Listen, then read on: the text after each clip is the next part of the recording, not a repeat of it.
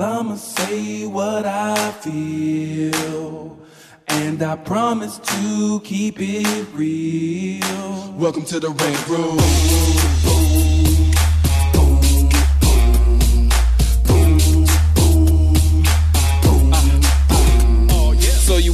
A rider? Well, you gotta be a rider till your fears are diminishing, the doubts are behind ya.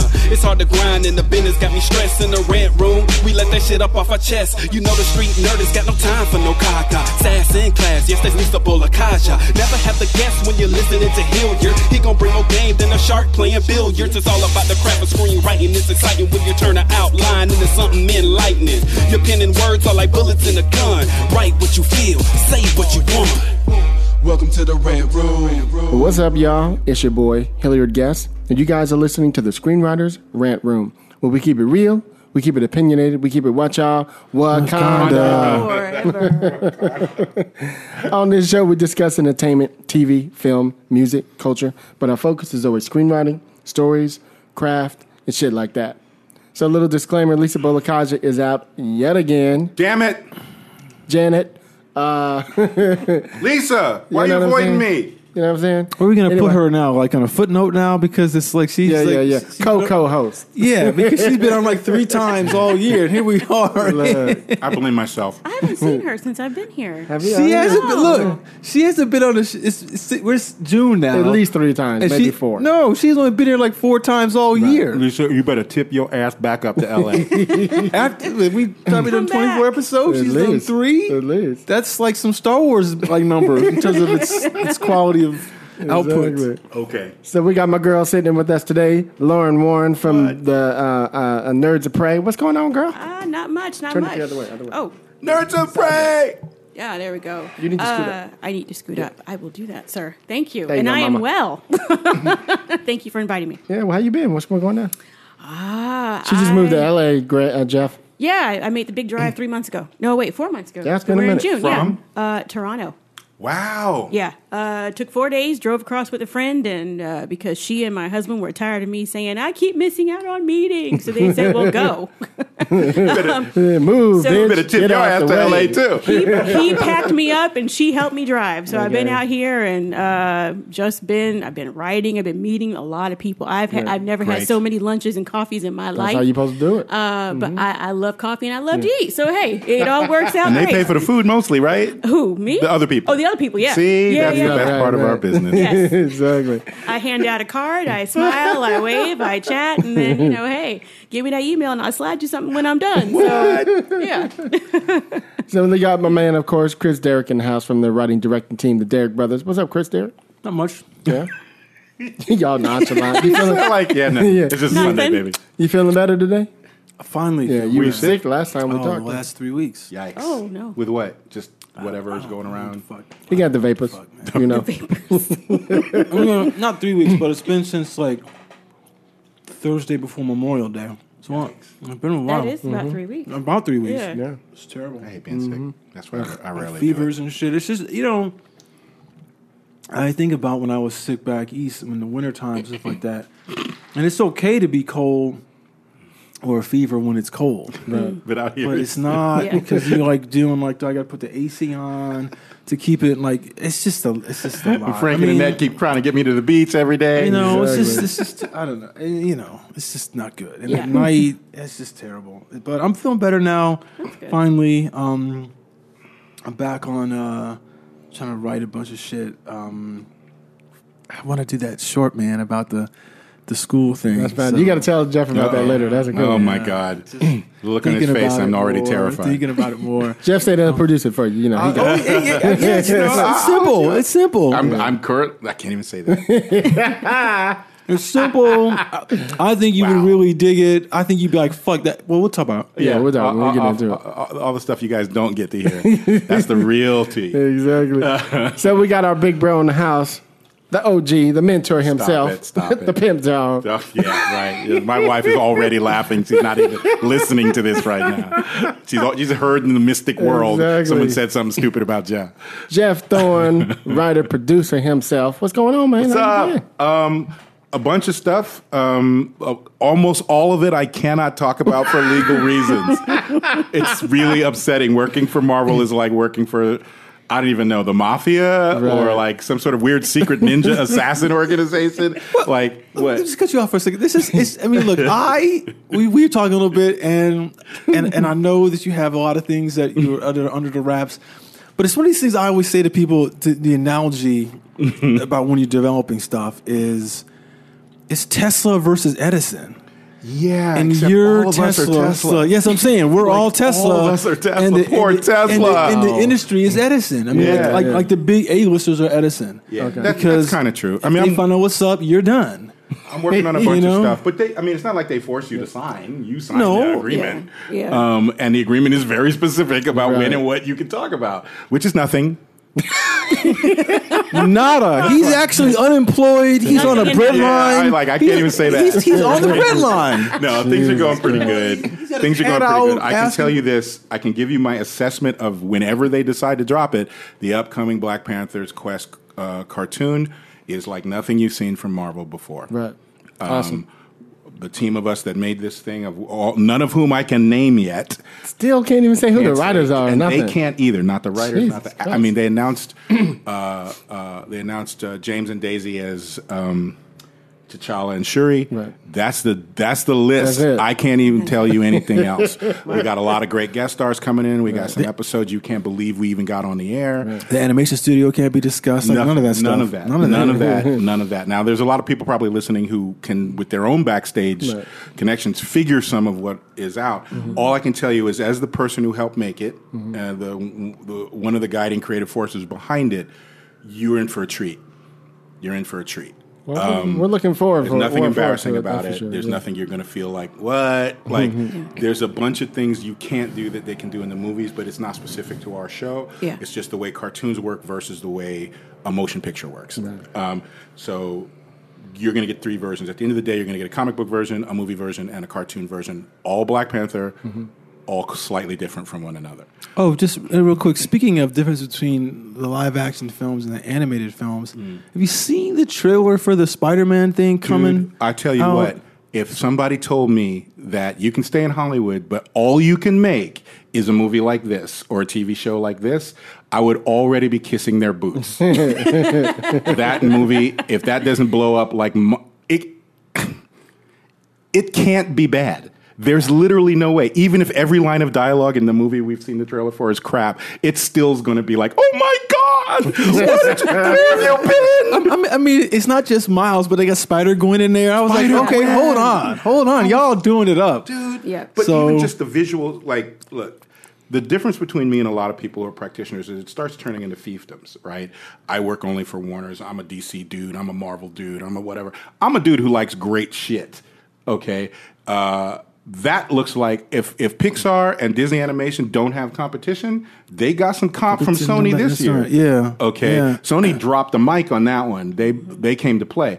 Just like I felt when I saw the first uh, How to Train Your Dragon. It was like a bunch of people on the other side in the other castle. They were like, "Oh, you think you have the field? No, you don't have the field." That's exactly what Sony finally did with Yeah. this. And more power to them. I want them to win. I want, and then I want How to Train Your Dragon three to come out and murder everybody else. I want all the great shit that I get to go see. I don't care what studio made it, unless Yeah, you're, see, see, you know, you know, like, it's, I don't care. it's crazy. It's like I hear people all the time. They talk about when they were kids, they were either Marvel guys or DC guys. right.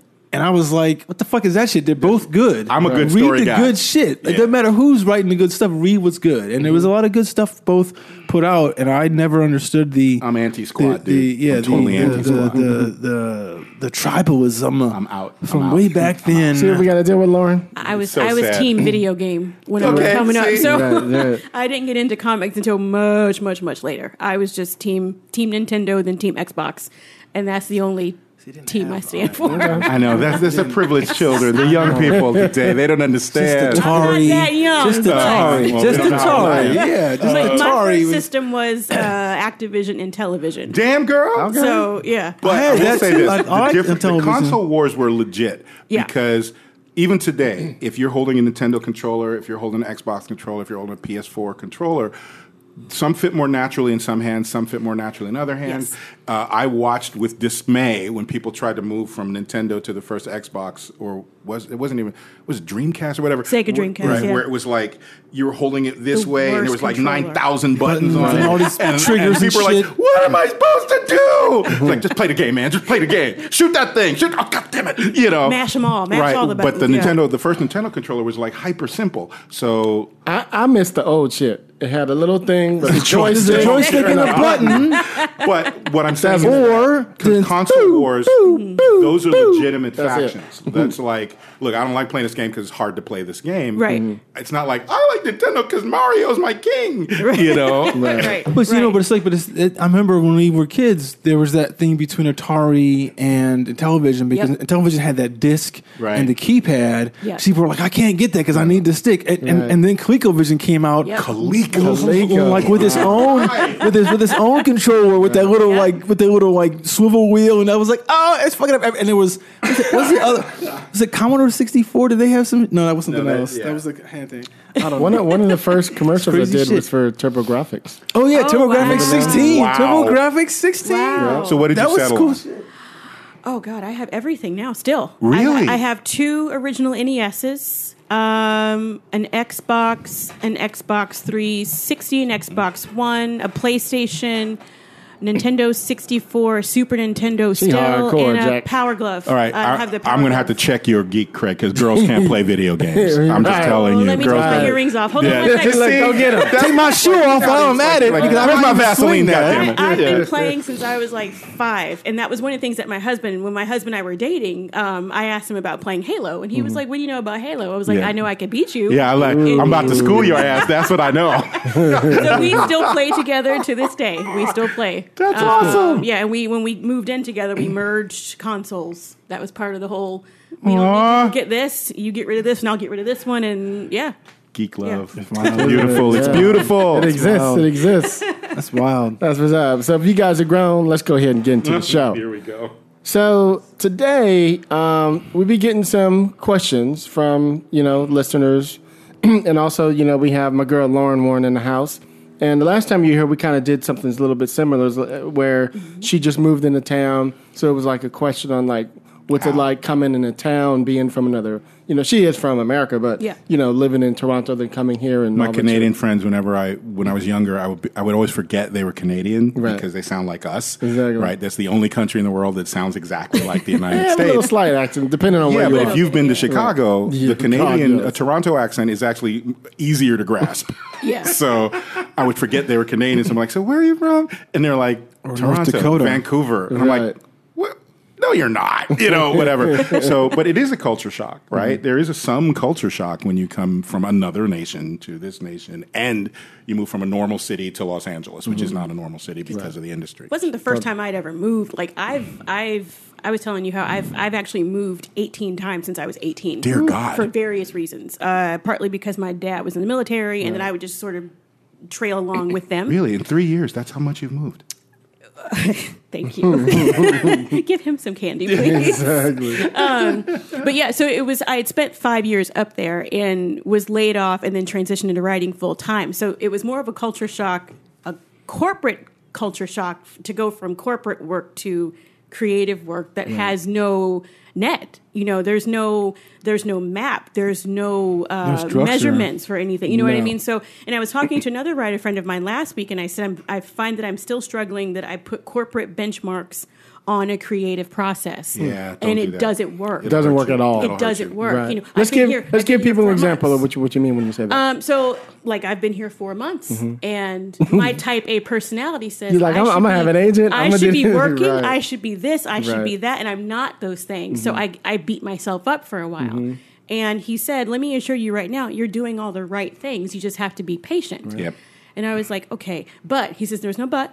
exactly. There's no but. Put a period into that sentence. Right. There's no but. You just have to be patient. I was like, okay, okay, but am I doing all the right things? Yeah, you're doing all right. You're meeting me. You're meeting mm-hmm. people. You're Well, doing this. You're doing that. Just be patient, and all the puzzle pieces will come together. So it's that But- you but- have four months to produce X amount of blah blah blah, No. and Right, then but, da-da, but being you know? patient, people got to be careful with that because they're like, well, just be patient. No, so, it's they, so they think that means sitting back. Oh, Right. no. It's like, no, bitch, work So harder. I'm like, I'll just Right. go. and the do patience this fucks with people. wait. I, mean, Right. the, and and the, the the the waiting game is what fucks with people. We'll never be waiting. I think that's the I secret. you have to I Yeah. think, maintain, do something while well, you wait. well, well right? okay. This is what I mean by the waiting game. The waiting game is not you not doing anything, but I think what fucks with people is you're waiting for so- to, for a response for something, and I think that you can avoid the anxiety of that by working on the next project. Yes, I th- always tell I always tell baby writers and baby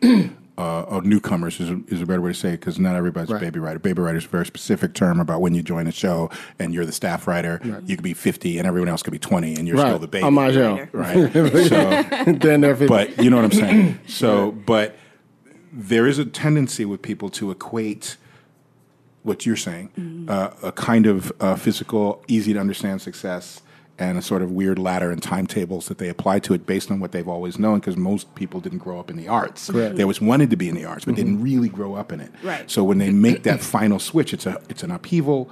It is a leaving behind of all that I know. It's a leap of faith in a certain way, and then you get here, and it really, really, really doesn't work that way. you And can't you can't be taught it. and you can you got to learn it. and you can get sucked yeah. into the sitting around cafe culture right. of wannabes. Mm-hmm. Okay, Well, y- and yeah, and I think that's- what what you find when you talk to people who are who are getting somewhere, quote unquote, they got like nine things going on. Yeah. and some of them don't even have anything to do with this industry. Right. they're writing messes, mm-hmm. or they're illustrating, or they're Right. making a They're film, or blogging, they're doing whatever. But mm-hmm. they're doing a thing that gets them somewhere. Mm-hmm. And then you look back and go, all that added up to this." Right. But there's no plan because there can't be. Like even now, people are asking me questions about how to break in and all. I'm like, as soon as you break in, whatever you did to break in, they seal that door and lock it shut and Right. weld it with a steel plate. no one is duplicating whatever the hell you Right. did. Nobody. That's Right. true. Yeah, it's funny because uh, because you read those stories. That's the thing that's sad is that you read the stories of what people did, and everyone thinks that's the. Oh, way, I'll do that. That's the way that they. Right. And it's, you're right, and it's like it's sealed. There's no mm-hmm. other. Like they're not letting anyone else come in that way. Picture a giant dam with a bunch of hairline cracks in it. and you're not close enough in Chicago to see even the cracks. You've got to move close to the dam, one, Yeah. come to LA. Yeah. Then you get here, it takes a minute to, oh my God, it's not. That's not as perfect as it looked like it was. Mm-hmm. It's got cracks in it. Now that crack, the first crack I see is way up at the top where Jeff Bridges lives. right? I'm not getting to that crack because no one can scale the wall because they got freaking snipers on the bridge. right? But well, wait down here. Grease my, on the wall, Right, there's walls are greased. Are those thumbtacks? Who glued thumbtacks to a bridge? Right. Sooner or later, they might dump hot oil down the Right, thing. Right, right, But right. What you'll notice is there are cracks. As soon as you climb through, as soon as you make yourself skinny enough to slither through that Skinny crack, enough. I guarantee you a robot will come out and smooth it over with some caulk, Spackling. repaint it, and make it look like we just put new bricks in here. Yeah, yeah. Right? And then the next person behind you, the next 10,000 people behind you, each individually has to find their new crack. Yeah. Nobody can go, hey, see this crack I just climbed Yeah. through? Hurry up, hurry up. There's none of that. You get None shot that. doing that. None of that. Don't do that. Don't help people like that. I mean, there's no Like- way I could have done this fresh out of college. Like there, I wasn't uh, prepared. Right. You know, mentally prepared. It's it's the 18 moves and all the other stuff that have prepared me to be patient, to know to move on to the other thing until Mm-hmm. this thing possibly pops off. So. Um, I I have to just remember leave the corporate benchmarks with Satan's workshop. That's right. That is gone. They are a thing of the past and currently becoming a script. So we'll just move on from that, and I'll just keep I look at it I'll like just this. keep at it. there there can't be a deadline because if you give yourself a deadline, then you have all the then you're killing yourself for things you didn't do Right. or I things had, you didn't I accomplish. had the other career that I put down. It was three years after I put down the career to my first sale, which wasn't a sale in the industry. Mm-hmm. It was a sale to a, a Star Trek books, right? Um, I started by any conceivable notion a minimum of five years, quote unquote, too late for when you're supposed to start your writing Right. career out here, and it took me about five years to land my thing, and they say you're supposed to allocate ten. Well, I'm like, whoever they are, shut up. Nobody But asked them. It, It nobody doesn't asked them, and it doesn't It doesn't work like be, that. right. But if Yeah. you, if your ten year is your window, like if I don't get somewhere where I want to be within ten, it might be time to take another. You don't want to waste your life, Right, basically. right. But anything under 10 you're a G. That's the way I look agree. at it, Yeah. right? So if it took you eight and a half years to get quote unquote where you wanted to go, Mm-hmm. you're a G. You broke the ten year rule, you know. Um, but yeah, this idea that you're failing every day, that you're not achieving here, that's foolish. Well, let's It's talk about that for a second, though, Jeff. I mean, it's it's it's hard to do. You I, just like you, you, like you, Jeff. We we moved here to be an actor when we first moved here, True, right? true. You come here and you have illusions of grandeur. You're like, shit. I'm gonna have. I was in San Francisco getting at least two auditions a month. So in LA, I'm gonna get three or four a week. Right. You I'm about to get kill here these fools. And you have you have one every four months. You feel If- me? if- Depending on who you yeah. are, what's going on with your category, and how you land, right. Right. Yeah. And so so so the illusions of grandeur can fuck you up. So you have to learn to be um, what's the word I want to use? Prolific is the one thing that comes to mind. And and like you out meeting people, going to lunch, doing all that stuff are things that people don't think they want to do because they're like, well, why would I need to do that? Mm-hmm. You know what I mean? I should just be able to go and audition and get a role. Yeah. But you are setting yourself. For example, I'm just going to use that as this little sideway Go. the show that I'm on now came because of relationships. Yeah, yeah. You know, everything landed in the way that it was supposed to land for me. It wasn't supposed to land for somebody else. It was supposed to land for me. The showrunner's my friend. The the the, the, the creator's my friend. You know what I mean? I write in that genre. Whatever it Right, is right. for you is for you. Mm-hmm. And so your job is to be ready for it. Right. You know what I mean? And that's what I'm learning more and more and more no matter what projects I do on the side, no matter what I'm doing. I'm always trying to just be ready Mm-hmm. for whatever is to come. So you have to learn to say yes to things you wouldn't I say think yes that to. corporate life kind of taught me about that, though. Like you, you cultivate relationships, and, Right. and I came from what I was doing was uh, I worked for a, an aerospace engineering company in DC. That's, that's and I was isn't it? doing um, project management Right. for a big contract. So there was a lot of wining and dining with people at the FAA and all these government agencies. So I got to see a lot of that. You have to cultivate the relationship. So you guys can't see this, but the way she's describing these amazing things, it's like, oh, and then I went to lunch with so and so. Like if you could see the body language, you'd be like ready to hang yourself, right?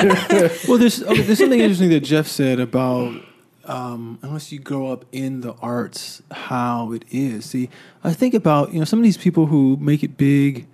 You know, someone like um, Lena Dunham or like J.J. Abrams or the. I think what's interesting is is that what the, it's not necessarily the. But okay, so let's take Lena Dunham for example. I think her mom is an artist. Now I, I know Jeff is upset about this, but the, but the, but but this, but this is the point. Of, like His about a lot of white. things um, that are about it.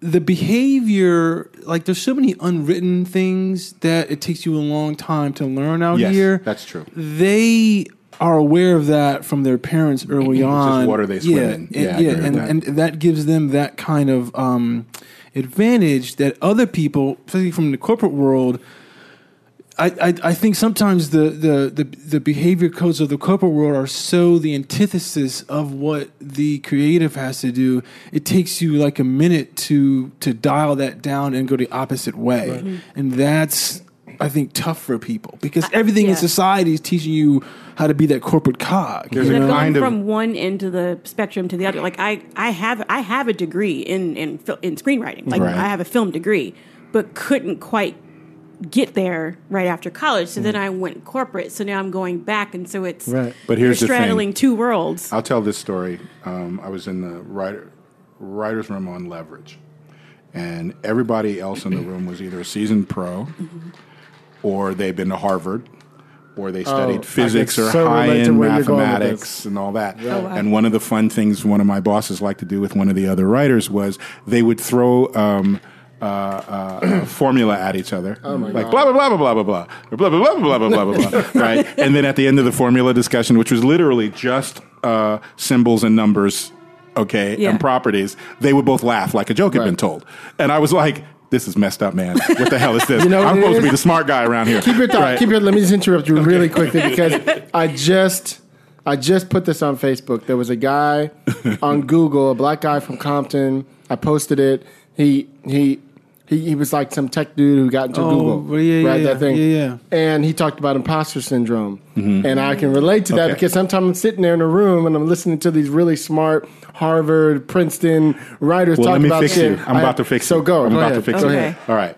So, by the way, I don't have that. I'm not humble. Okay, I'm a, I'm a goddamn gladiator. You better bring all your tools if you want to fight me as a writer. Okay, I'm not playing. I can drop you and will easily. Good friends, enemies, doesn't matter. I'm a gladiator. Okay, but in this particular room, I was I was I became on this one day. Uh, I wouldn't say sheepish, but I suddenly realized, like you just said, I don't have the. My degree is in acting. I got a degree in theater with like a minor in theater history. I guess, Yeah. right? What can you apply that to? It does, you can, no actor ever got a job by showing their diploma. Let me put it like that. Okay, and no writer did ever either. So I had these I had these various very smart, very capable, all good writers, and my my boss looked over at me. And he's like, "What's up, Jeff?" Because they never see a look of sheepishness on my face, right? And I was like, "Well, you know, Harvard over here, such and such over here, you motherfuckers right here, are just doing this crazy like uh, Einstein versus you know whoever danced.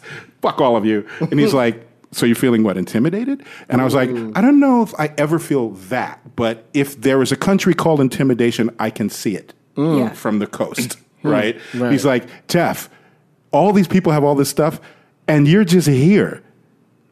And I'm like, what? He's like, they have all this background, and you're sitting here with them as an equal or a superior.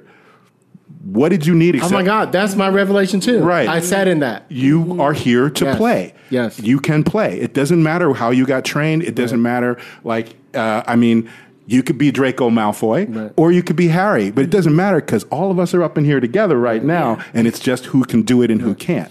Yeah, well, I, I, you know what? I I think that the the the I think a lot of people like these Harvard types because you meet a disproportionate number of them in this industry.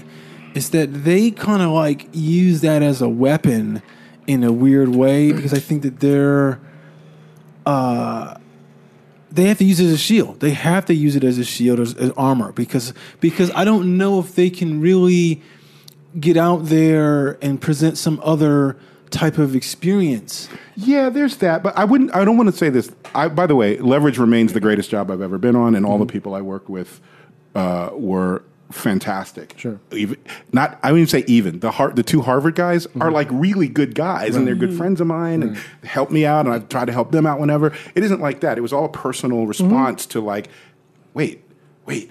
I, I literally devoted my entire life to the arts, and I'm in a room full of people who didn't do that. And some of the things that they didn't do are kind of incredible. Like, Right. I'm a physicist as well as this. I'm this as well as this. You know, I'm a writer.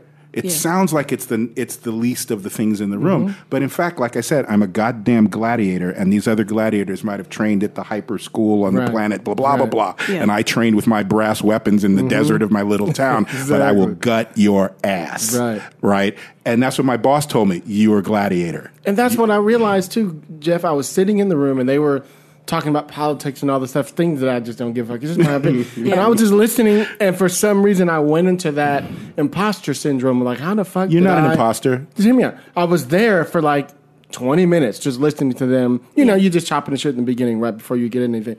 And I just was sitting there quietly, just like listening to all these super smart people talking. For a minute, I'm going, man, I didn't graduate from high school. I got my GED. I started like going there. Right, but and that's I went, the opposite direction. and I went and I looked at the comic book that we're doing for the show, and I went, wait a minute, but nobody in this room actually was in the scene. I was.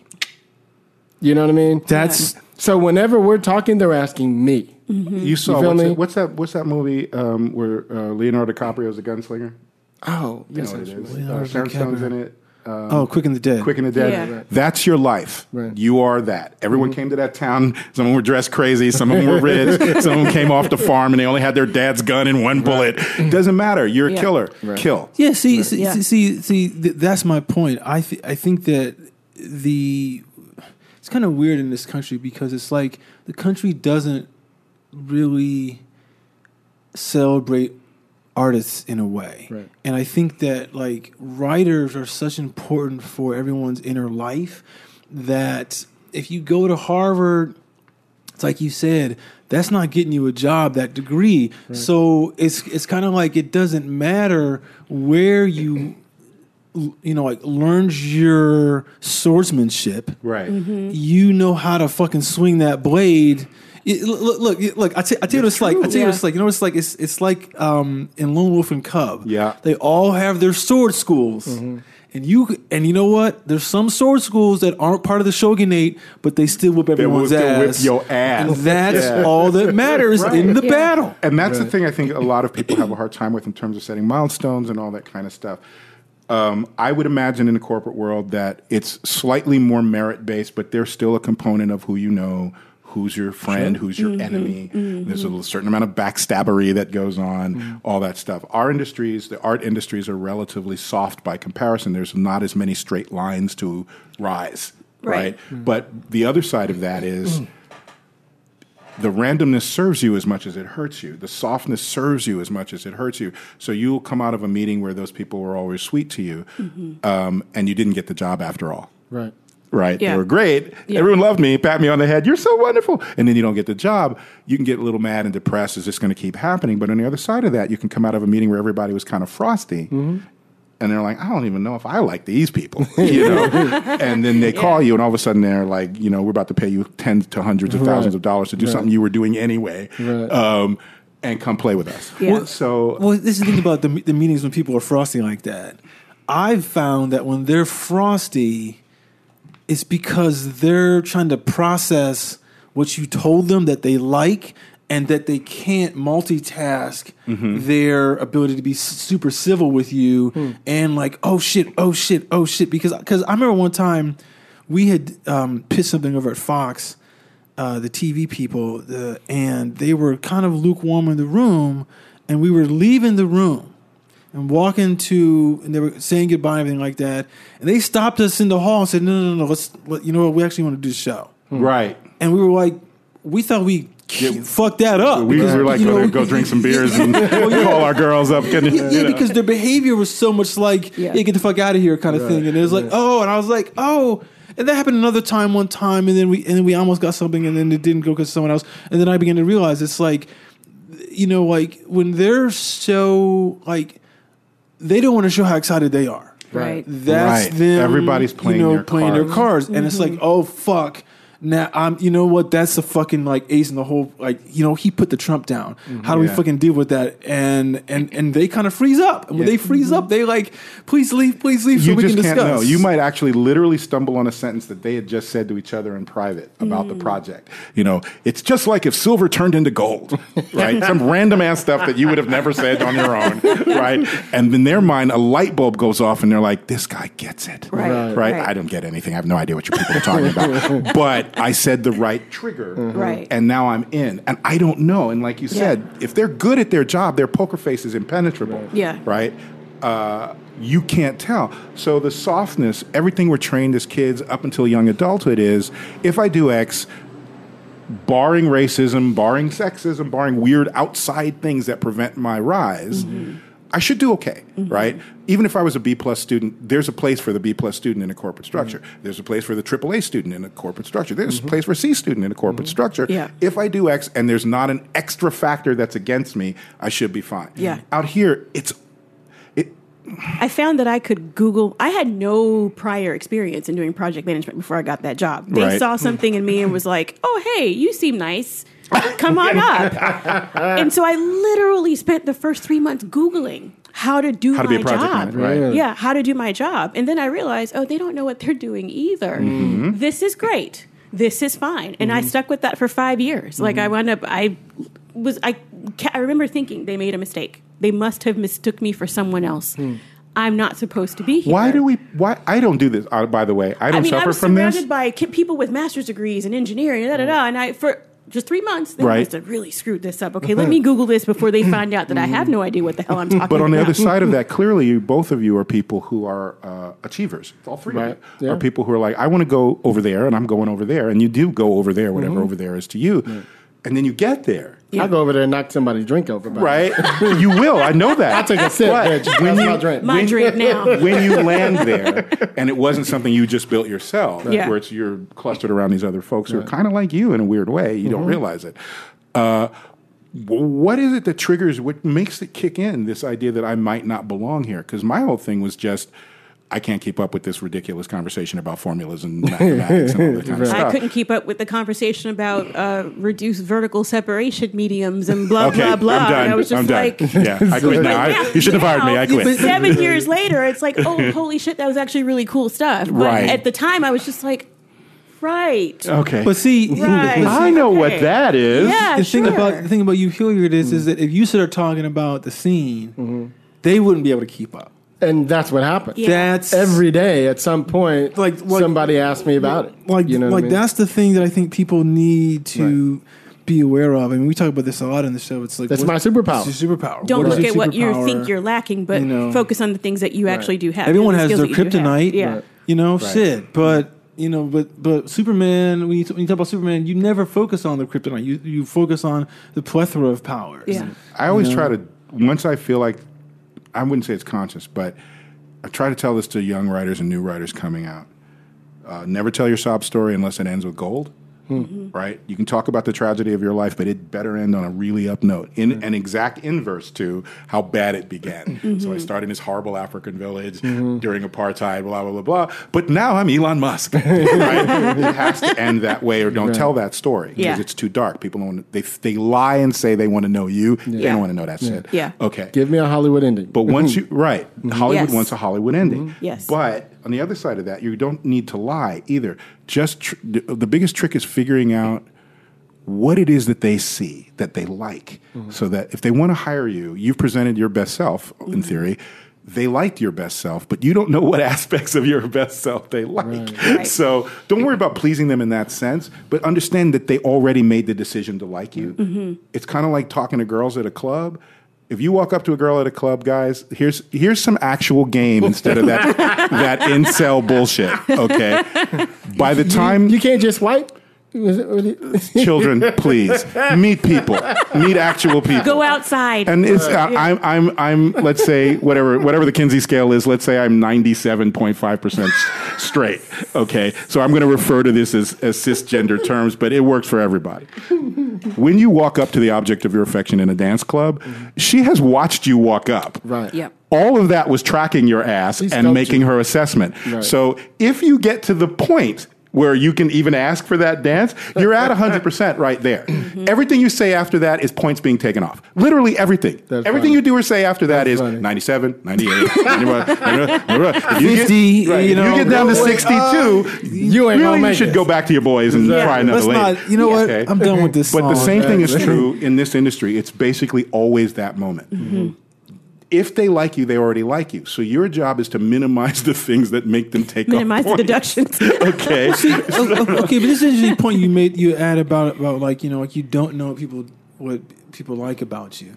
I think part of something that you have to do is you got to ask friends of yours who are really close friends, what do you see about me? yeah.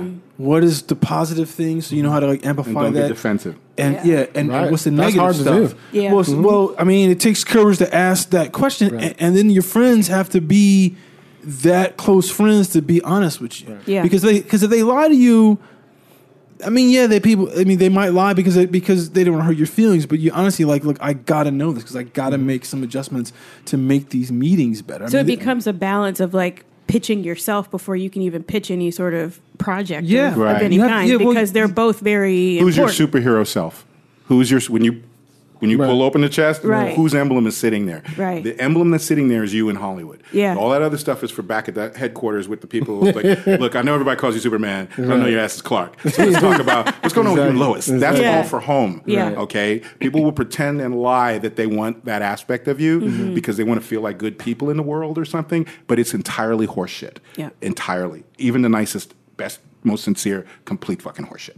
Right. And from your point of view, you only can. It, that's the hard part of the job because you really have to segregate out the negative aspects. Now, the other part of the job that's really hard is. Let's say you had a bad meeting, and it's universally both sides of the desk are like, "God mm-hmm. damn, that was horrible," you know. Mm-hmm. and you're going home, and you're like, "I'm never going to work," and all this other shit. And your agents call you up, and they're like, "Wow, why? What? What did you do? Did you bring in a nuke and blow everything up? What the fuck?" they called us screaming. What the hell?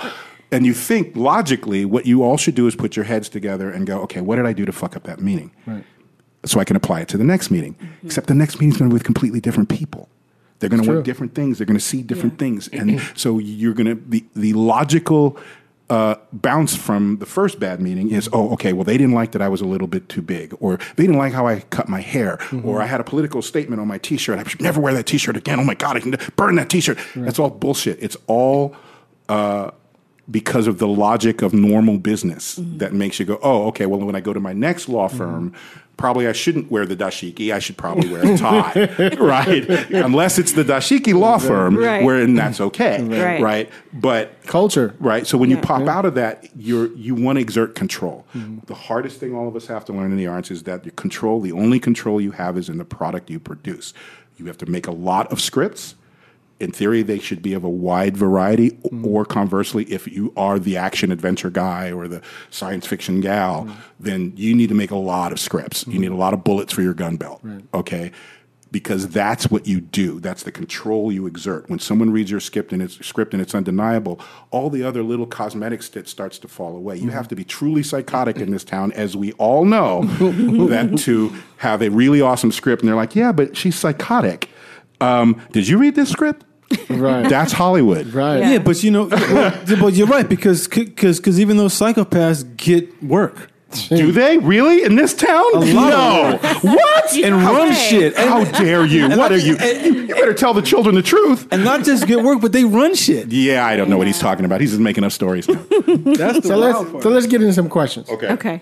So I'm gonna start with this one. So our good friend, our other big bro, Paul Guyot, To my man. Mm-hmm. put out something to you this morning. Which I Oh love. yeah. Right. I'm, I'm gonna read it to you. I'm gonna read your your basic answer, and then we'll This is we'll on Twitter? expand on it. Yeah. He and we, he sent it on on Twitter. So he said, "So Jeff Thorne, what's the biggest difference between writing animation for TV and live action for TV?" And here was your short answer. You can expand on this. Okay. You said, "Wow, the absolute lack of subtext, plot, plot, plot, all emotions right on the surface." Yep. so let's get into that. Animation as it has. Okay. There's a. And by the way, let me interrupt you. We got a we got a plane going by with a what they call it, the little banner. Oh, that what tells does that you. say? I don't know. I can't see it from here. It's too but small, guys. It just keeps rolling around. We're in No one Hollywood, knows what y'all. you're saying. So forgive us if you Stop! guys hear. it. Why are you Lamp, yeah. whispering? All right, so it's probably gonna be doing it the whole. You show, are so- literally holding a megaphone. Why are you whispering? um, okay. The difference between writing for animation and writing for um, Live live action. Uh, there are certain tools you're not allowed to use um, sex, hyperviolence, uh, politics, uh, religion, all that kind of stuff is basically out. All the things that adults would do to relate to one another. But really, fundamentally, in in um, in live action, you're going to be relating to actors who are seen. So those actors are going to add nuance to your your work that is not even necessarily in the work. They're just going to bring themselves to it. In cartoons, Wonder Woman looks exactly like Wonder Woman every week, uh, every moment of the frame. Right. She's not going to do anything you don't tell her to do. True. She's going to be exactly how you want her to do. And the voice actors, when they do add nuance, sometimes the nuance is better than what the image is. Like the actors are sometimes I would even say often better than what the animators do for various reasons that have nothing to do with the animation. The animation can be brilliant too, right? It's just the way the cogs work. But from the writing point of view, the tool that you lose really most aggressively is there's no such thing as subtlety. Everybody says what they actually think, um, or they say nothing right? Those are your tools. So, like, even if you look at a really sophisticated show like Legend of Korra, where it has a lot of subtle, I guess, subtleties of emotion going on, um, if you go back and really look at it, very few people do anything that isn't a straight up lie, which the audience knows it's a lie, or they say what they feel, or they say why I'm not telling you why uh, what I really feel.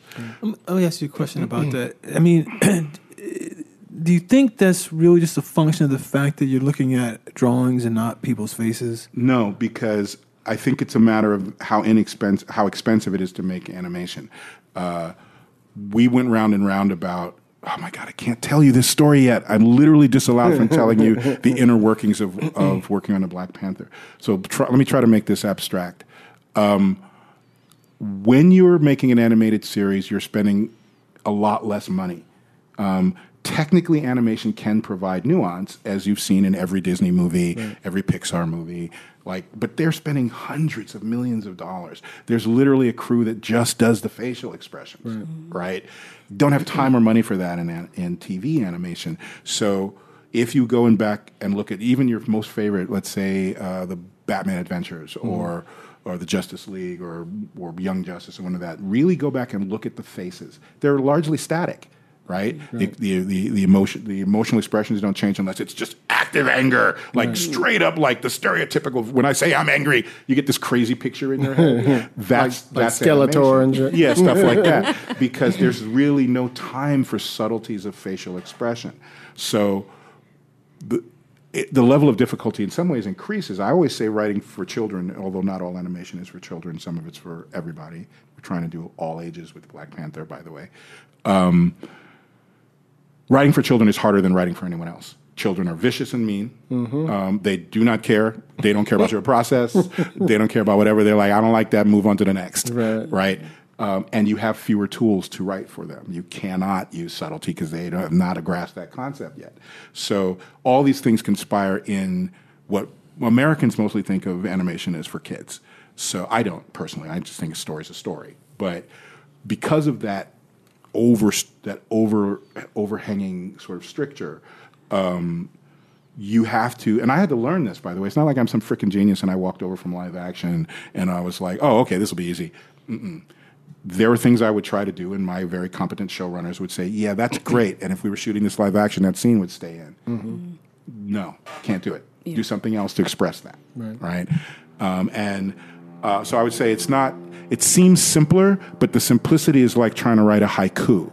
You think it's easy, go try and write one. well, you know, I just so I bring it up because the other night I was watching this uh, video on Anthony Hopkins' work in Westworld, okay.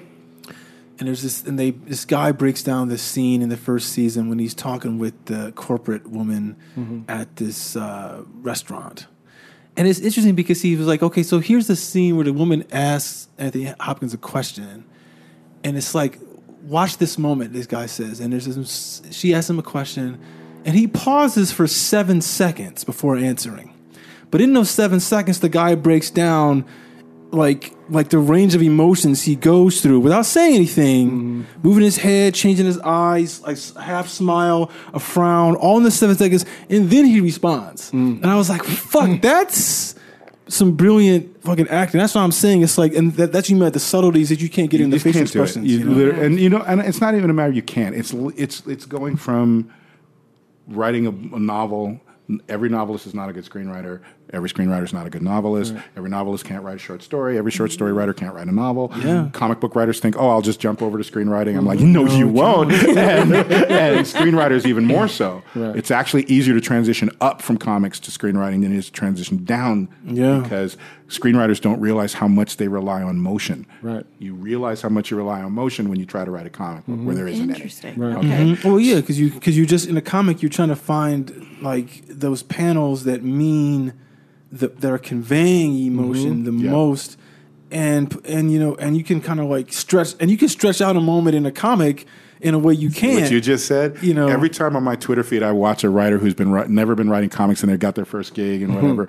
almost invariably, there will be a day where they realize that what we call the gutters, which are the white space in a comic, Yeah. in a traditional comic, because they don't all have gutters, but generally, there if there's gutters, that's time. yeah. right? And you can do shit with the time of the gutters. Mm-hmm. And as soon as a comic book writer who wasn't one before realizes that, it's like, oh, damn, right? And then their work changes completely, completely after that, Yeah. right? But it's one of those osmosis things. You kind of have to be doing it to learn it. And same thing with writing animation. It's it's simpler, uh, but I write adventure. Like I don't know what it's like to write. I, f- I feel like comedy and romance comedy first because you're trying to guarantee a laugh. Doesn't matter live action PG G rated whatever. You're basically saying I'm going to write all this stuff over here and in months later years later all these people are going to laugh. God bless you. You're the bravest souls in the world. Right? and love. It's impossible to it's not impossible it's nearly impossible to write love. Because everyone's like that's not how it feels. Right. That's- it's close but no. It's how it looks but that's not how it feels. Anyway. And so yeah it, it, it lacks nuance. Lauren, you do action, right? That's your thing. What's your, Yes. Action. Action with pops of comedy. Right now, see, Um, I and and we've talked about this. I think it's really, really important. There are a lot of women out there, women writers who do this, and I think I think we need more of it.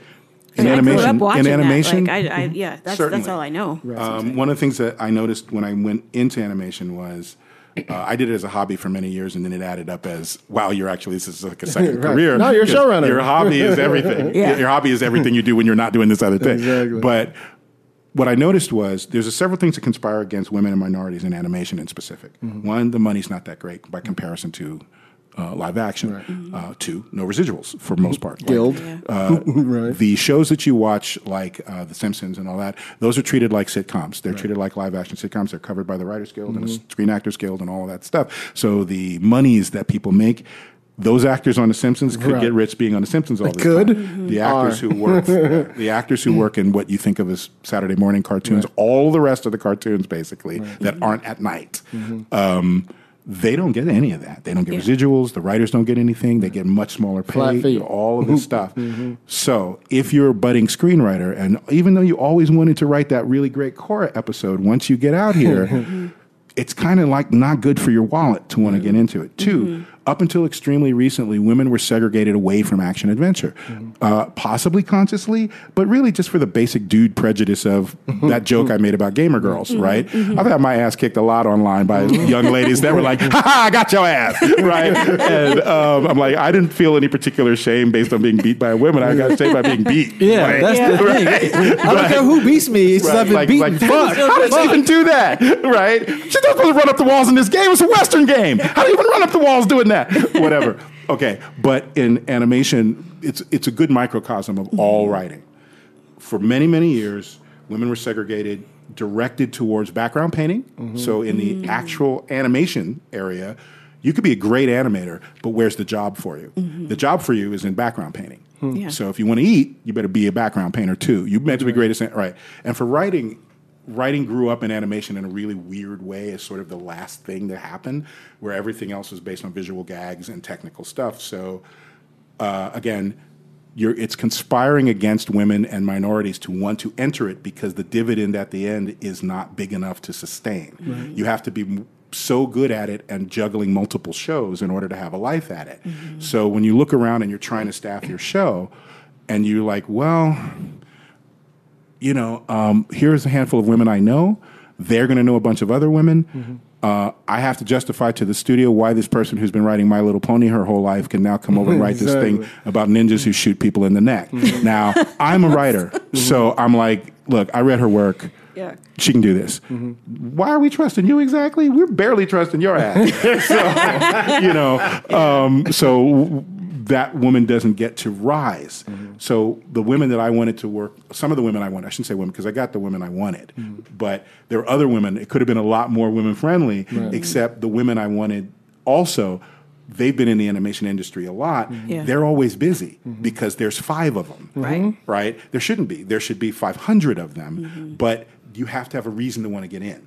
Um, I think it's edging away now. I think the generation of like 20 somethings and a, maybe to 30, there's women that are like, screw that. Uh, I came here to take names and kick asses and maybe have ice cream. But if, if we're out of ice cream, those asses are getting kicked. Um, and they're kind of like, no, I always wanted to write animation. I always I grew up on anime.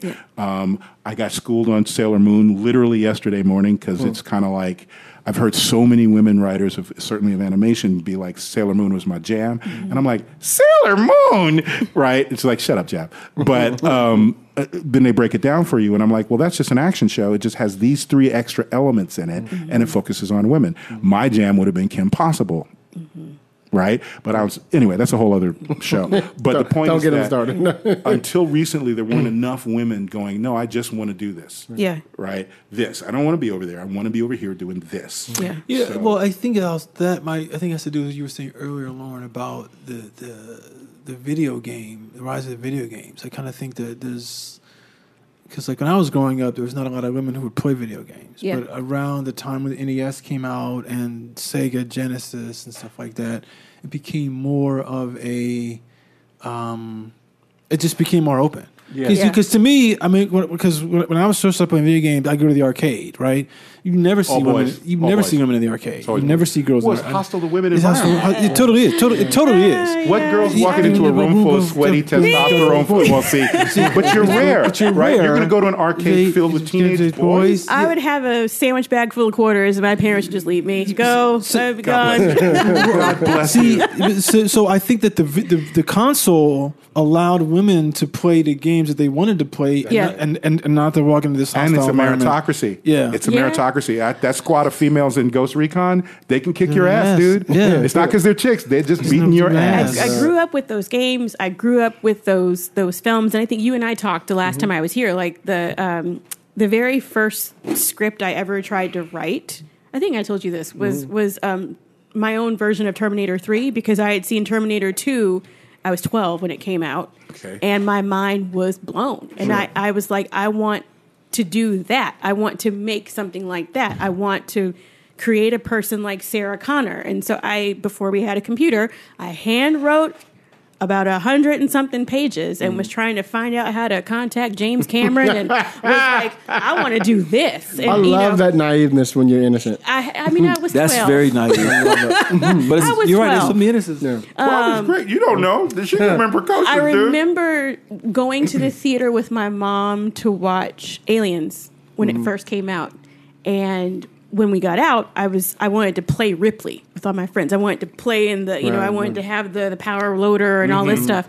And so I now I, I look back on all that, and that shapes ninety eight percent of what I write. Representation fucking matters. It That's- does. Mm-hmm. It really mm-hmm. does. But now you you- we we talked about me writing that story about my time in Kosovo, mm-hmm. which is not an action story, Oh, and know it this? Right, it's personal. painful. Right. and I am struggling. She's just but dropping I'm shit, writing man. it. She lived in Kosovo for like uh, Two Dropping years. shit like, oh, and then I was in Kosovo. you know, After, how- after, as one is. after college, when I couldn't get a job, when I couldn't come out here, you, of course, went to Kosovo. my pa- well because my family lived in Germany. My dad was stationed in Oh, Germany at the oh, time. military. Yeah. So he was stationed in Germany. So he was like, "Well, you ain't got to go, but you should probably find a job somewhere." Yeah. You can't stay here, though. But you can't stay here. So, series of random events. My mom overheard somebody talking about the need to fill a position. She called me, and I was on a plane two weeks later. Wow. And I stayed for what was supposed to be four months, turned into two years. So I we stayed got to get until this she- girl out of the house. That's saying yes, though.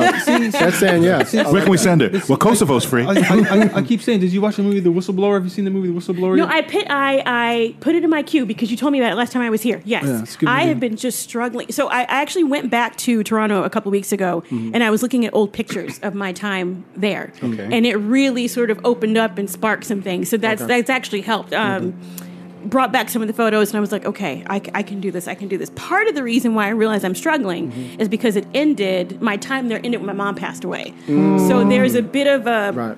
I get Right. that You don't want- kinda- you don't wanna touch I don't want to touch that yet. I know exactly that's- what but you're Yeah, talking you know what? don't wanna touch That's that. why you have to touch And it. that's why I That's have the to do it. goal. Yeah. That's Yeah. the goal. Right.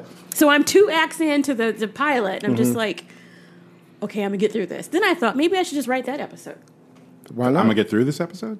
The the, the Oh, that- that episode. particular episode, Yeah, right? And just get it out of the way. but not? then it's like that whole part about the bulletproof vest and helmet. Mm-hmm. I can't stop laughing when I think about that because yeah, I tried to run. Like they were like, "Do you have this?"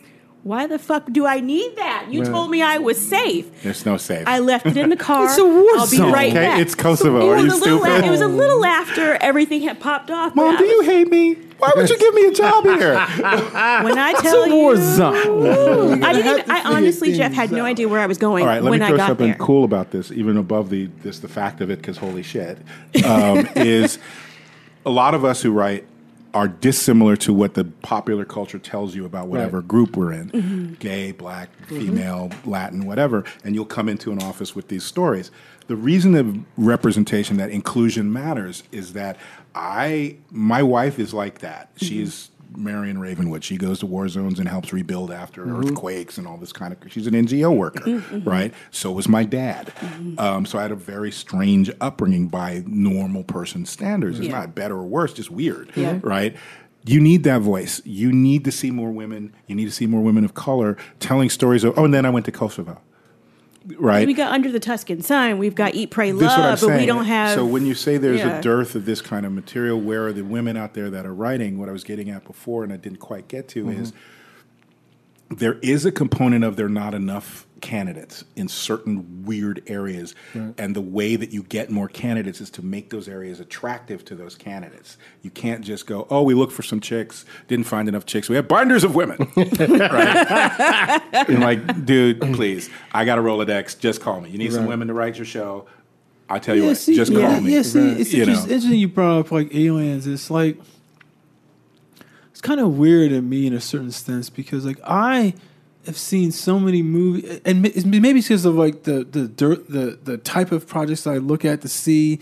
It's like I see a lot of projects, and I'm interested in seeing projects that are either written by women, star women, or you know, or directed by women. You know, because I kind of you know, it's like we were talking the other day. I think like you know, like um. Lisa and I were talking about like um, Kathryn Bigelow, and it's like, oh, you know, y- I, I- you know, people kind of forget that you know that like she did Near Dark and like you The know, greatest vampire Vampire movie You know, she did that. and she did Point, and she, and she did she did Point Break, Yeah. and she did that uh, Strange Days, and it's kind of like you know what she jumped into doing those kind of like m- those kind of like masculine type of films, and but she added something, and it's like it's like with Alien too. Like to me, like growing up, you know, and it's like you mentioned, you know, like Marion Ravenwood. It's it's it's it's like to me, it's like that's what I see as like like th- those projects always meant something more to me, and those projects Because always played better. rare, right? You know, but, but but but then you step back and you go, those things were such anomalies. But I think that the I think that the reason why they were so successful is because of that anomaly that they did like shift things around in a certain way. I mean, you mentioned Sarah Connor. I mean, I kind of think like. You think about the Terminator, and it's always about Sarah Connor Always. and mm-hmm. But the here's the genius- here's the genius you of that forget about franchise. Reese. Yeah, she's the A story. Yeah. Think Yeah. if you go watch the original Terminator, she's the damsel mm-hmm. until Yeah. about two thirds of the way through. Yeah. Yeah. She makes a There's a- switch there's a at a reversal, certain point, right. like, you know what? Bite me with this shit. right? But that's why it's until a that great point- story, though. Right. yeah. But up until that point, it's Reese going, run, you stupid woman! Do you not see the robot trying to kill everybody? Right. Yeah, but it's really weird. Bitch, run! right? And then she's like, you know what? Fuck that running shit. Let's Yeah. kill this motherfucker. And then Terminator 2, she's just that person. Yeah, she Yes. got You all didn't have to have it muscular and shit. explained. Yes, Right? and I didn't see the first one before. I saw them out of order. I saw the second Oh, you saw Terminator first. first. I Oh, mean, I was five when the first one came out, so there was a line my get my parents drew. I guess Now, taking me to at that, that one. time, as you but, know- uh, uh, I didn't know that she was a damsel, and I was a little confused as to why. Okay, why is she running? But yeah, I loved that she wasn't anymore, and she that switched. was like she had character arc. God she's a forbid. twelve year old girl. but The thing you know, uh, as a film Agency. historian, remember Yes. those movies were everyone credits them to James Cameron alone. Gale Gale Anne Anne Hurd Hurd. and James Yes. Cameron Yep. made Gale those Anne movies, Hurd, yes. and Gunnar Gale ain't nobody to fool with. Okay, Yep. so what you have is what I call a throwaway, a throwaway feminism. Okay, which is I'm not here to tell you about feminism. I'm just putting these people in this situation, and whoever's able to step up steps the fuck up. Mm-hmm. The reason I liked Alien wasn't because of the feminist component, Alien mm-hmm. 1. It was because for one of the few times in a movie that was ostensibly a horror movie, mm-hmm. the person who lived was the person who behaved reasonably, who didn't freeze when they were scared and fought, used their brain all the way through. And that was Ripley. It wasn't because she was hyper aggressive. Right. She wasn't particularly masculine. My dad had a fucking crush on her, right? and I was like, Dad, shut up. I don't want to know that. but um, at the end of the day, when she wins, it's because she's the most intelligent. She's Yep. the most reasonable. She's the one who understands I cannot fight this thing directly. I have to be smart. And she played it. And Mm-hmm. I'm like, that's my girl. Holy crap. Like, there was wanna- no component of it like, oh, I'm writing a strong female Right. protagonist. Right. No, Get no, off. no. I mean, you're right, and that's what I. Th- I mean, I, I just remember as a kid, I remember seeing this movie called um, "The Eyes of Laura Mars." Yeah. right. And it's like one of these movies that I was Faye like, Dunaway, yeah, right? Faye Dunaway, God and uh, and and um, what's your boy? Damn uh, Tom, what's his name from fucking Lee? Uh, uh, fuck. What, Lee Marvin? No, no, no, no, no, no. Um, he was in the. He played Gerard in The Fugitive. Um, Deputy J- uh, Tommy Lee Jones. Tommy Lee Jones. Jones. Tommy Okay. Lee Jones, and, and yeah, and I was like, that's such a cool movie. That and like Little Drummer Girl came out like like around the same time with Diane Keaton, and it's like and it's like those movies always struck me as interesting because. The, and it's, it's the same thing with Terminator. I think that if Terminator is about a guy, if Sarah Connor's a guy, I think the way that when you write it, when you see movies like that, like the, like the, the guys, it's something about the way this stuff is written. It's like, like he becomes so aware of the danger in a way, and he behaves quickly. Like, oh, we gotta we gotta change this thing in a way that I Mm-hmm. think is not right. I think that in real life, if someone from the future came, you'd be fucking tripping for a long Yeah. time. I mean, first of all, Like wait, what? life, you'd be like, "What the robot?" And all that. I mean, like if someone got shot the way he Right. does and gets up and this. I mean, like heals and he, you know, Right. like heels. All right, we have like, woman you'd be here. tripping. I think that the I think the woman's Hold on, Jeff, response keep to your that, thought- keep your thought, 'cause I like, wanna say makes like makes that work in a way that is more palpable for the audience. Right, right, right. You know, like So we let me just a- say this okay, before you keep your thought, please. Um, Chris and I have been saying this for months. Actually, I've been saying it for years, but we've been using it a lot. Most people in this industry make it on the script that people tell them not to make. That's true. They also make it on the script they're most scared to make That's also true. because it's coming from here. That's Yep. true. Trust me on this. Yep. That's you got to push through. Do it for mama. Whatever your reason is Yeah. that allows you to go. Go ahead. Oh, I'm going to add on that. Mm-hmm. Don't interpret that if you're fledgling. Right. Don't mean it doesn't mean you have to write like Matewan or No. or you know um, I don't even know. I'm going to date myself with the Mm-hmm. references, but it doesn't have to be some deep movie about a moving emotional experience. Well, a quiet, something a like quiet that. place was a movie everybody told him not to make. So I'm giving you Star that Wars was a movie that You know what I George mean? Lucas was Right. told, "Are you high, that's right. George? You better get a grip. Right. You better get back to that American graffiti shit, right.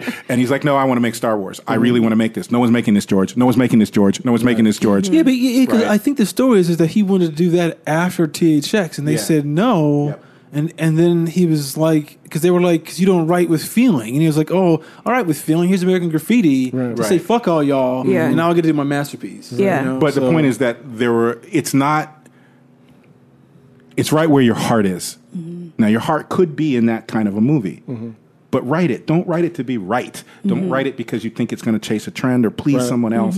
Write it because, like, look, God damn it, this movie needs to get made. Yeah. This show needs to be on the air. You know, it's interesting. It's It's, like going to show your voice the most. Right. Yeah, it's interesting. Yeah. You know, the, like like uh, last week, I had I was having lunch with some people, and um, Virgil Williams was there, Okay. who wrote who wrote Mudbound, and he was saying that it took eight years to get that movie made, Right. And he wrote that movie when he was so comfortable doing everything on. He's already a high level like, producer on TV. He, yeah, he don't need no money. Don't, don't need the money. Right. But he said, and, he, and and someone was asking him, "How'd you decide to do this movie?" Right. And he was like, "It's because where my heart was. I read that book, Right. and I was like, I have to You write had this." to do it. And what's crazy was that, that he was, and his agents, like he said, his agents gave him like a stack of ten books to read they represented, Mm-hmm. and he chose that, and they were like. Why would you do this? Yeah, why would you do that? Right. Why? We only put that in as a joke. Yeah, exactly. That's what he said. That's what he said. And, and- and they basically were like, "Don't do it, don't do it, don't do it, do it." And he was like, "I'm gonna write it on spec." Right. Is Right. what his Fuck y'all. whole, he's like. I'm gonna do this on spec. You all and- thought I was asking you for permission. Yes. That's, a that's adorable. Yeah, That's adorable. I'm gonna this. I mean, it, it, it, I mean, like that's not how it worked out e- eventually, Mm. but that's. I mean, look, and I think that's his first. I mean, it got him an Oscar nomination. Yeah. You know, it was his Yeah. first produced movie, Right. and it got an Oscar nomination, and it, it took eight years, and he was like, and the whole time he was like, I'm working on, you know, um, Criminal Minds, and he was Mm-hmm. like, Criminal Minds is cool and all for the money, every week. but it's the same every week, and it's not like flexing what I want to say what Paul about Guyot life, talks about. you know? doesn't it? right. Hey, look, there's no one way to anything. Um, uh, uh, what there's no. If I tell you you should do something, well, all I'm really saying is do you, but really do Correct. you. Um, if you're trying to staff on a show and you present a fake image of yourself, understand unless you're an amazing freaking meth- method actor, if they hired you based on this fake thing you presented, Yeah. that's you for the duration. You better be able Better to pull that it. up every day without a break. They will figure it out because they'll pretty be like, wait, that's not anything like Right. what you said. to Eight me." hours a day That's or ten hours you. a day in the That's we same. hired you. Right. You're- Yeah, You're they're out. Gonna, they're gonna see it. What I was Yeah. going to ask you. What's that French accent? What the fuck? No. Yeah, what- when did you become British? Oh yeah, whatever. But okay, so street dudes and a lady. Um, really, these conversations ought to have a balance of To the mic, everything. please. Uh, uh, everything. But uh, my feeling about this whole uh, female empowerment movement, all that kind of stuff. I want to see a woman director. I want to see it. I say that your womanness is immaterial to me. Your personness is very material to me. Uh, what has happened in our industry, and I think across the board in the society, uh, like always, people always try to separate Hollywood out. Like we're over here, and the rest Right. of society's doing some other Exactly. shit. It's all the same shit. We're all the same people. We're in a bubble. right? We're not in any kind of bubble. Hollywood is just people. Okay. But what has happened is the personhood of women has been downgraded. over course of peri- a period of time. If you look at the 30s and 40s, women dominated motion pictures. They not only that They wrote the first scripts, They were writing Yeah. them. They were directing them. All of that stuff. United Artists, partially formed by a woman, Mm-hmm. as a response to you are not paying me enough and I don't have enough control. So guess what, motherfucker? Right. Yeah. So the women have always been there doing that stuff, and it's a cyclical thing. But in the actual product, they have been depersonized, right? Made into trophies and all that kind of stuff. Uh, and backstage, what that is evidenced as, as oh well, a lady can't do a, a action movie, and I'm like, I'm pointing right at Kathryn Bigelow. Right. I'm literally standing next to Kathryn Bigelow. She's actually an inch taller than Right. me. Yeah. Okay. Uh, you're an idiot, right? Exactly. And then you look at movies that have sold in these various arenas, and they and I'm like, it's your personhood mm-hmm. um, my feeling about this is about black, about gay, about femaleness, whatever is mm-hmm. I want everyone to have the same access. Everybody should be able to play who can play. Mm-hmm. But I don't give you any special anything because you happen to share an ethnicity with me. I just want you not to be kept out because of that ethnicity. Once you've got to the point where I'm seeing you, you better be a gladiator. Because a white guy's going to beat you if he beats you. Mm-hmm. That's the way I look at it. The dude's going to beat you if he beats you. If he just straight up beats you, Yeah. if it's equal, you're going to get the gig. Yeah. because fuck them. But not white people, just people who don't get you, don't give you the gig. yeah. But but if it's they're measurably superior to you, then it isn't because you're black or gay or be whatever. Mm-hmm. I need to make my show, mm-hmm. and it needs to be awesome. So I, I I'm kind of weirdly disgusted by the fact that their white supremacy, their patriarchy, has forced all these people, and it's legitimate. I'm not saying it, it, it isn't the only response. It, it is the only response, but everybody's squatting up like. Mm-hmm. Oh, the tribalism is getting tribalism real strong, not, real, like- real strong. You you can't use their tactics. You can't adopt their tactics. You make yourselves into them, and then you didn't win anything by winning. You just are another version of them. Yeah, there was Yeah. like an interesting art. Someone was someone put on Twitter. Somebody, uh, I can't remember what it was. Some TV writer was saying that you know David Slack was saying that Oh, He's the shit. I the- that guy. So if you go on, you know, he was like, "There's this is what happens." It's like he's up here saying that white male writers are being told by their agents, Oh yeah. you're not. Oh, well, you didn't get that job because they wanted a woman or Mm-hmm. because they got some person of color." And it's like it's, and that's part of what you're saying earlier, Jeff, about like people are just the civility. It's like they can't tell you you weren't that good, so uh, They don't want to be the person to tell so Right. you. yeah, So they blame it on someone else. Yeah, Yeah. And it's so easy to throw one of us on the bus, Yeah. you know, but, you know, and it's and I was, you know, and he was like, you know, and the thing is that he was saying, Slack was saying, the industry is not rigged against you if you're a white guy. It's fucking rigged for you. Yeah, if you Right. can't make it, 100%. Mm, then there's a don't know. that's a per, that's a you problem. that's all you in the gym. You better get back in the gym. Uh, more- so, so write something else. Exactly. Don't be so like to sit on your mm. laurels. But I think the converse thing is that if you're black or you're a woman or you fall into these these categories that have to be protected for what- because of the indus- the society's has kind of been such shit. Mm. It's like you have to.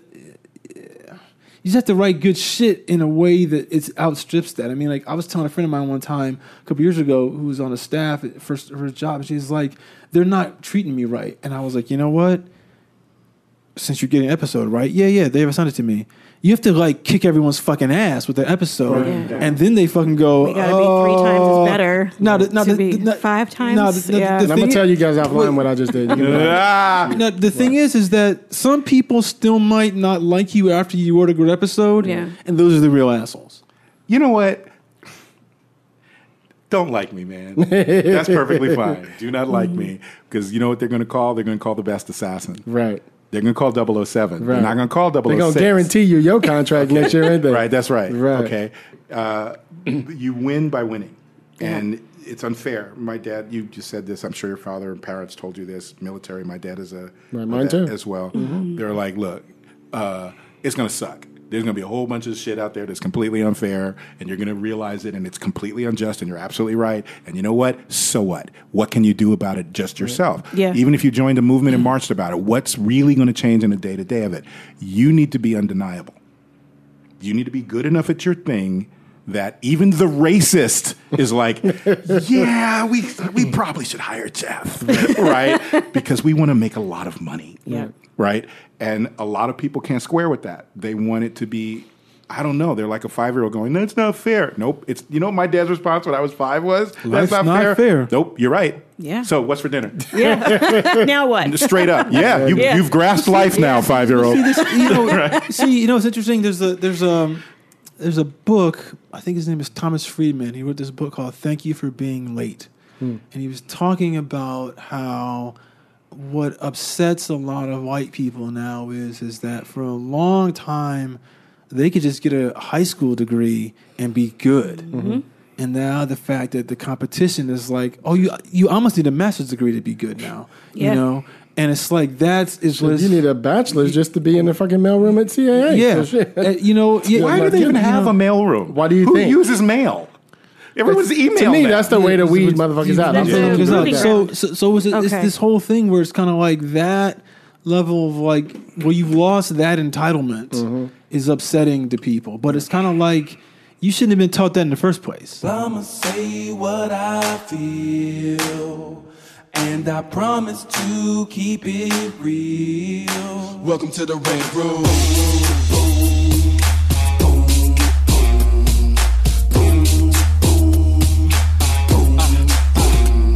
So you wanna be a rider, well you gotta be a rider Till your fears are diminishing, the doubts are behind ya. It's hard to grind and the business got me stressed in the Rant Room. We let that shit up off our chest. You know the street nerd has got no time for no caca. Sass in class, yes that's Mr. Bolekaja Never have to guess when you're listening to Hilliard. He gon' bring more game than a shark playing billiards. It's all about the crap of screenwriting. It's exciting when you turn an outline into something enlightening. Your pen and words are like bullets in a gun. Write what you feel, say what you want Welcome to the Rant Room.